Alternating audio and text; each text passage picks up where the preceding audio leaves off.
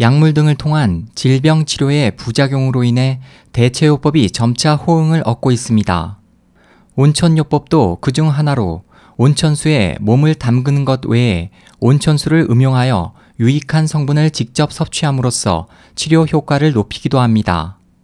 몇 년 전에는 방송을 통해 전북 순창 지역의 온천수가 효과가 좋은 것으로 알려져 주목을 끌기도 했습니다. 미국에도 이 같은 전설의 샘이 존재합니다. 미국 사우스 캐롤라이나주의 작은 마을 블랙빌의 숲에는 신의 치유의 샘이라고 불리는 작은 샘이 있습니다. 1781년 중상을 입고 빈사 상태에 있던 4명의 영국 병사가 미국 원주민이 가르쳐준 신의 샘물을 마신 후 소생했습니다.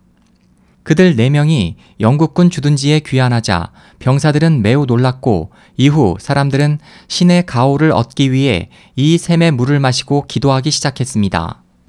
샘물 앞에 세워진 기념비에는 1781년에 중상을 입고 죽어가던 4명의 영국군 병사가 이 샘물을 마시고 소생했다고 쓰여져 있습니다. 그 후 현지인들이 옥수수와 물물 교환하는 형태로 원주민에게서 샘의 소유권을 매입하고 근처에 교회를 지었고 시간이 지나면서 샘의 소유자는 여러 차례 바뀌었지만 1944년 당시 소유자였던 보일스톤이 이 샘을 신에게 바친 후 누구나 자유롭게 이용할 수 있게 되었습니다.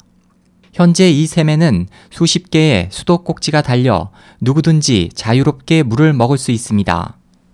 의료가 보급된 현재에도 아직 많은 사람이 이 샘의 치유 효과를 믿고 있습니다.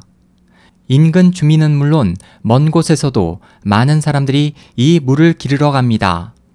갈릭이라는 한 여성은 2년 반 전에 폐암으로 4개월밖에 살 수 없는 상황이었지만 이 샘물을 알게 된 후 자연요법을 병행해 현재까지 건강히 살고 있습니다.